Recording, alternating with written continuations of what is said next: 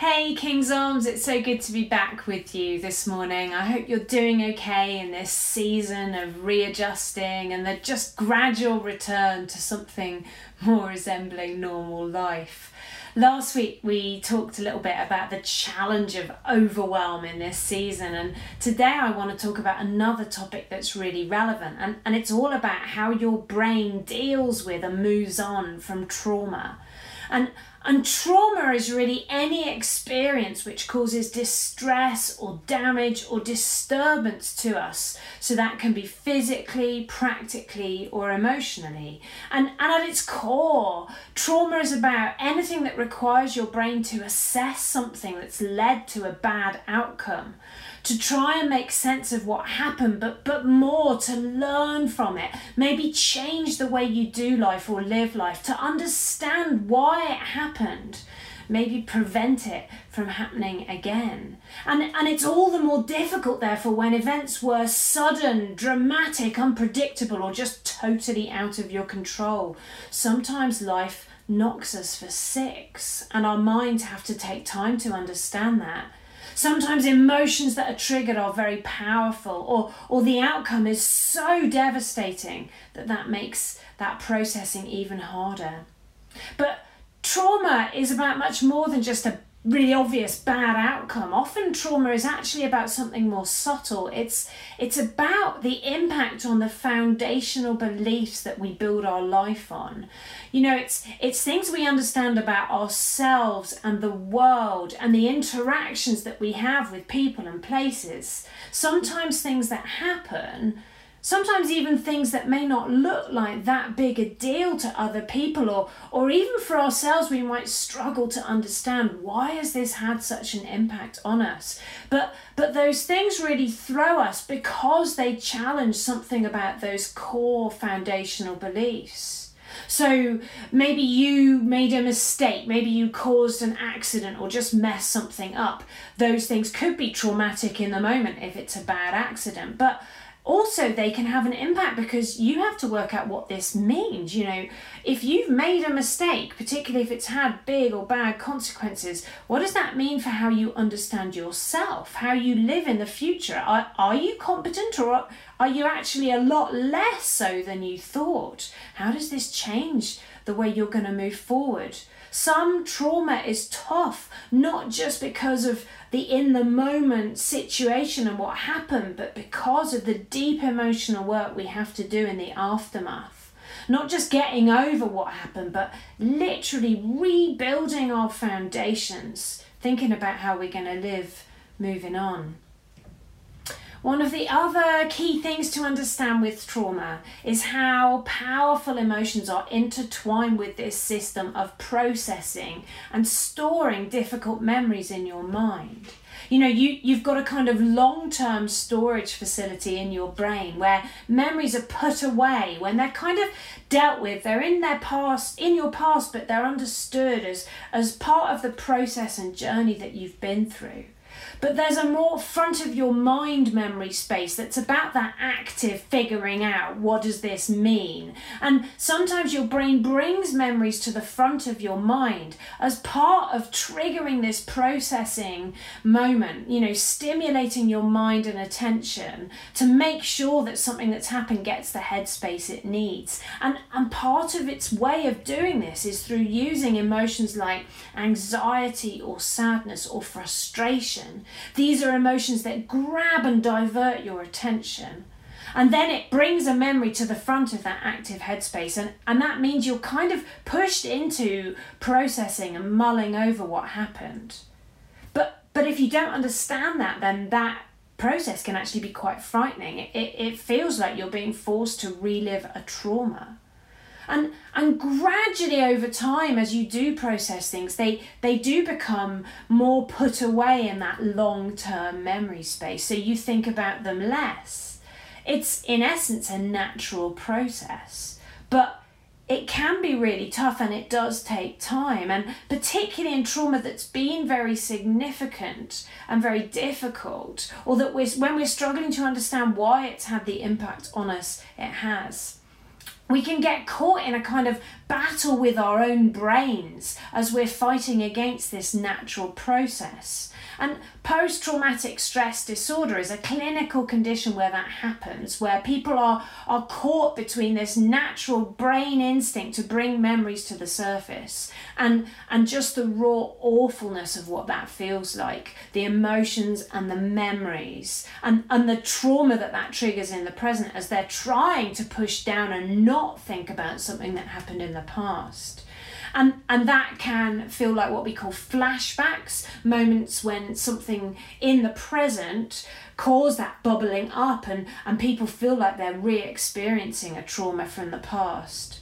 But also sometimes that can happen unexpectedly and sometimes traumatic memories can suddenly start to bubble up months or even years after something has happened it's it's like your mind feels that you're ready to deal with it but that can be a tremendous shock particularly if those memories were so far buried that, that they weren't part of someone's conscious awareness and they suddenly become aware of something that happened to them and that they have to process. So, trauma isn't just an in the moment challenge, it can have a much longer afterlife, and, and it really is a journey. So, how does trauma relate to what we've all been through in this season? Now, for some people, pandemic has been more classically traumatic in ways that may be obvious through bereavement or distressing circumstances that they've experienced, particularly through loss or moments where they've not been able to control and it's led to a bad outcome for them or someone they love. But the COVID pandemic has also challenged things much more globally for all of us, those core concepts that we've built our life on. Concepts around our safety, our health, that ability to control the world and keep ourselves and the people we love safe, concept around friendship and family and who we can trust and rely on. You know, pandemic in that unique crazy way has separated us from people that we perhaps never thought we'd be separated from. It's it's made it effectively illegal to hug people we love. It, it's bizarre, and many of our brains are still reeling from some of those things. And particularly for some people, other things have been more directly challenges. You know, people who've lost businesses or incomes or seen their profession or their, their job change dramatically and, and often in quite traumatic ways. Many people in this moment, as we're starting to come out of pandemic, are finding that their minds are questioning things, things they previously built their life around, and they're wondering, do I need to make some big changes? This has been in many ways a societal trauma, maybe not the same kind of thing as the acute shock and trauma of a, an accident or you know devastating moment but a big and dramatic change. And although we talk of returning to normal some people in this moment are struggling with a realization that there are some things they will never return to in the same way as they were BC before COVID. Life isn't going to be that kind of normal ever again. So, how do we process trauma? What are the symptoms? How does it affect us? And how do we get out of the other side? Most theories about trauma talk about three stages and I want to take you through those. And and in doing so refer to the story of a traumatic moment in the New Testament which many of you will be very familiar with. It's the story of the immediate aftermath of Jesus' arrest and execution and his death on the cross, and the impact that had on his closest friends, the disciples. So, stage one in our response to trauma is about shock. It's about the need to find safety. Traumatic events, by definition, often hit suddenly. We weren't expecting them, they often leave us reeling that can be very much in the moment if it's been an accident or something really unpredictable, really out of the blue. But that can also be over a longer period of time. I think one thing I saw when we all went into lockdown back in 2020 was this season where people were reeling with the shock. We see that sort of acute stress reaction as people are just living on adrenaline, just getting through the needs of the moment. And then more gradually as they come out of that the the bigger impact of what happens starts to become more of more of a thing more of something that their brain's trying to get their head around literally. And that's particularly the case for people whose lives were more dramatically changed.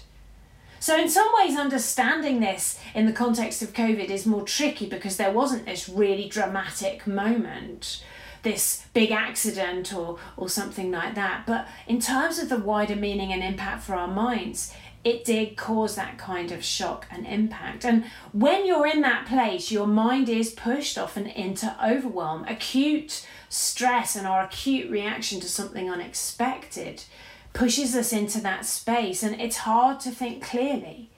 Your instinct is all about suppressing your emotions, dealing with the needs of the moment, withdrawing and finding safety. So there's a powerful example of this in the New Testament, and, and it's Peter just after Jesus was arrested. And you can read the story in Mark 14, particularly verses 66 to 72. And, and Peter is hanging around after Jesus has been arrested, but he's starting to realize the impact of what is happening. This is going to be huge. And, and he's trying to, to, to keep an eye on what's going on, but people keep recognizing him. And three times in his panic, he just instinctively sort of freaks out and denies even knowing Jesus. And, and his anguish and shock in those moments is really clear that the third time he actually curses, he uses really strong language. And then, poor, poor Peter, there's this devastating moment of clarity because Jesus had actually spoken to him about this and sort of warned him that this was going to happen. And he has this moment of clarity where he realizes what he's done and it hits him. And he's broken because this isn't how he hoped that he would react. He said when jesus foretold it he said that he would he would follow him that he would never ever do this sort of thing. To find himself reacting like this is is devastating to peter.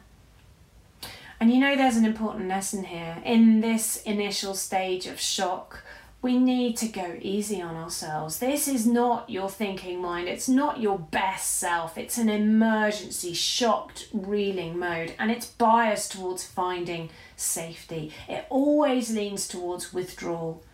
So don't be alarmed, don't be too harsh on yourself. You will probably need to hunker down, retreat to a safe space, seeing people stepping out this may all just feel too much. And, and it may just be that you need time to wait for that initial shock to drop.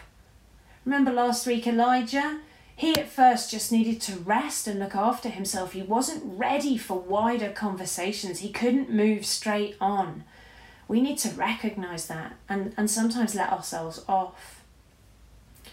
And of course, in this situation, you may find that what you're struggling with most isn't your own reaction, it's someone else's. You know, sometimes when we're on the outside of this shock reaction, it can feel like someone's cutting us off, like we can't reach them. And, and during pandemic, that's sometimes been really, really hard. And in these moments, we have to recognize what's going on and, and allow other people not to be perfect in our most shocked and shaken moments, sometimes we all revert to instincts, and, and that has to be okay.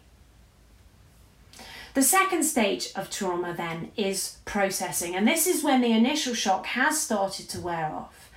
So it can be quite quick or it can take a while. People differ. Everybody's journey through trauma is different. But this stage is about starting to understand, and, and it's something you cannot and should not rush. Sometimes people, after a trauma, are so keen to push people into this space that they, they can encourage them to go into therapy or to talk before they're ready. But we have to let ourselves move out of that initial shock, let that drop, and then move on when we're ready to process. So give yourself time. Luke 24 tells a brilliant story that is an example of our need to process and it's about these two unnamed disciples who are on a journey literally they're walking on a road to a place called Emmaus. And and that place is significant because this is the road away from Jerusalem. It's it's the road back probably to where they came from. These guys are running away. They're they're in that shock moment, they're withdrawing, they're trying to find their safe space, go back to the way things were before. But we can see they're starting to process because actually the, the Greek that's used in Luke's gospel uses this word talking about their conversation that says literally they're bouncing things back and forth. And and that kind of um, almost conversational thought tennis bouncing thoughts around is so much part of processing. It it requires the spaces where you can kind of knock about with your own thoughts and in this story, Jesus joins in the conversation and he helps them to process. Literally, he says to them, it, it can sound harsh, but literally what he says is, what, why are you being so stupid? It, effectively, he's saying, if we look at the original Greek, what, why are the cogs in your head not turning? Why are you not thinking rationally about this? And, and processing is about a moment when your rational mind is now back to being more able to kick in. Like, can you get your teeth into understanding what happened, to planning, to making any changes? It's about work, it's about going through the process. And, and Jesus helps them to understand. But he also has to help them with something else because processing so often involves tricky emotions like grief and loss and, and disappointment and letting yourself admit and feel those emotions, and, and that can be hard. You know, shock, stage one, is about instinctively numbing those emotions. In stage two, what can happen is that people suddenly find them bubbling up and, and right now, in this moment coming out of lockdown, I'm hearing a lot of people who are suddenly having to deal with emotions at a time when perhaps they least expected that to be the case. And they can be powerful the disciples in Luke 24 are expressing something really poignant. They say, We had hoped that he would be the one. Disappointment and loss and grief are about having to try to come to terms with what happened, with something that just wasn't something we ever would have wanted to happen. It wasn't the way we would have wanted things to be, and it's about the wrestle of that.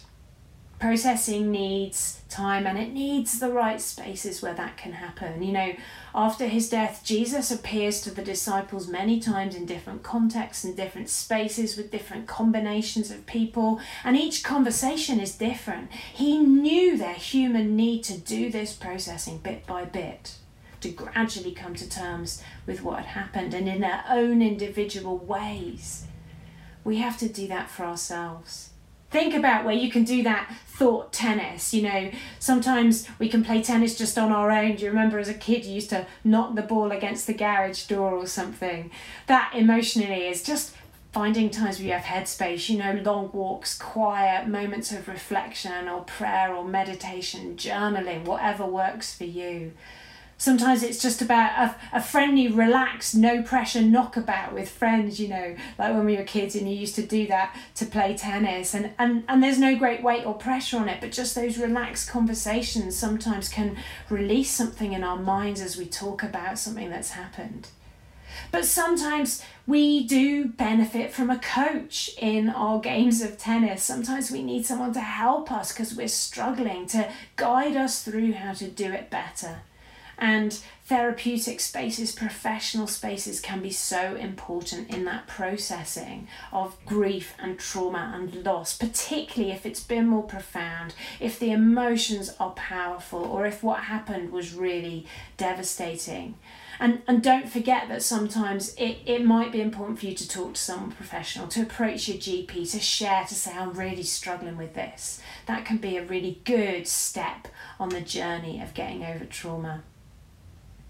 And then stage three then is about consolidation or, or as we more commonly would say, closure. And, and this is about when we've done the processing, we start to feel able to move on. And it, it's about some big things acceptance, forgiveness, letting go. It takes time. And the biggest challenge often is about just accepting that these things have happened, finding a way to integrate it into part of our story, moving on from that stage to wrestle of just, I don't want this to be part of my story, into a space where you can say, okay, I didn't want this to be something that happened to me and it was really tough, but but here's how I was able to move on. I love the moment in Acts chapter 1 where we see a really good example of this, and it's some time after Jesus' death. And the disciples seem to have made this kind of unified group decision, and they've returned together to Jerusalem.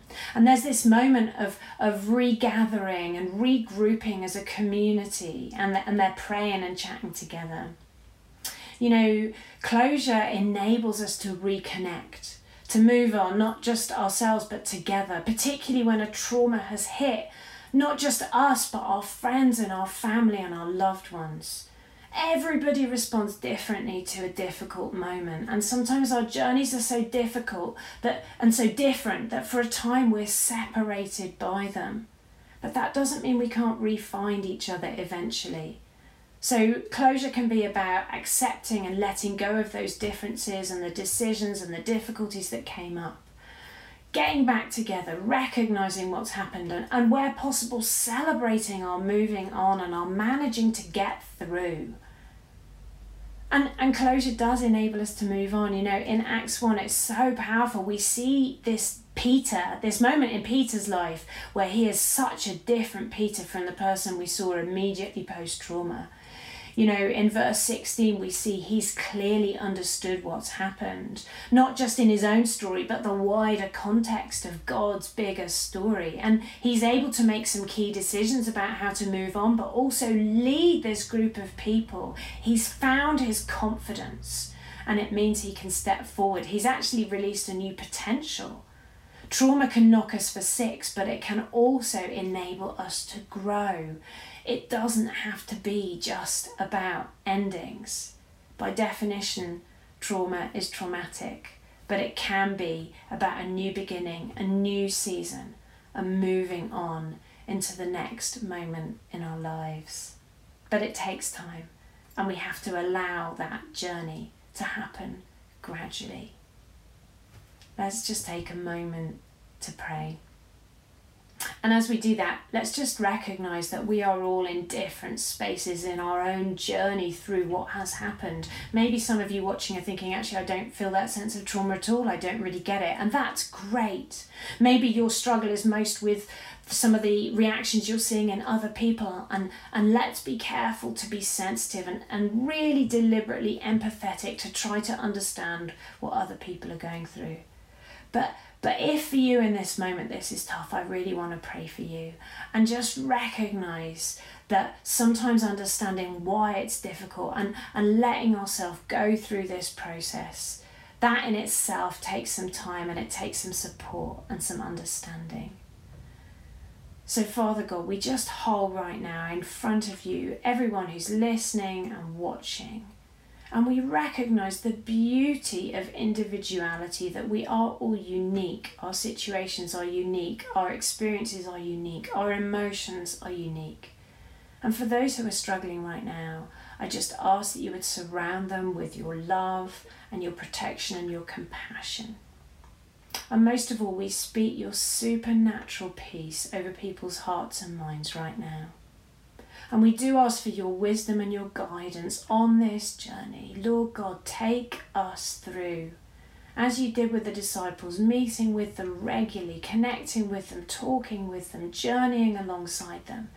We just pray that you would do that for the people who are listening and watching in this moment. Father God, thank you so much that we don't do this alone and thank you, Lord God, that we can have that perspective like Peter, realizing what this has meant and moving on from it ourselves, but also realizing a bigger picture, a better story that you're speaking over the world. Thank you that no matter how traumatic and difficult moments may be in our life, you are still in control. Your bigger story still sings out. Thank you so much for that security. We root ourselves in you. In the name of Jesus. Amen.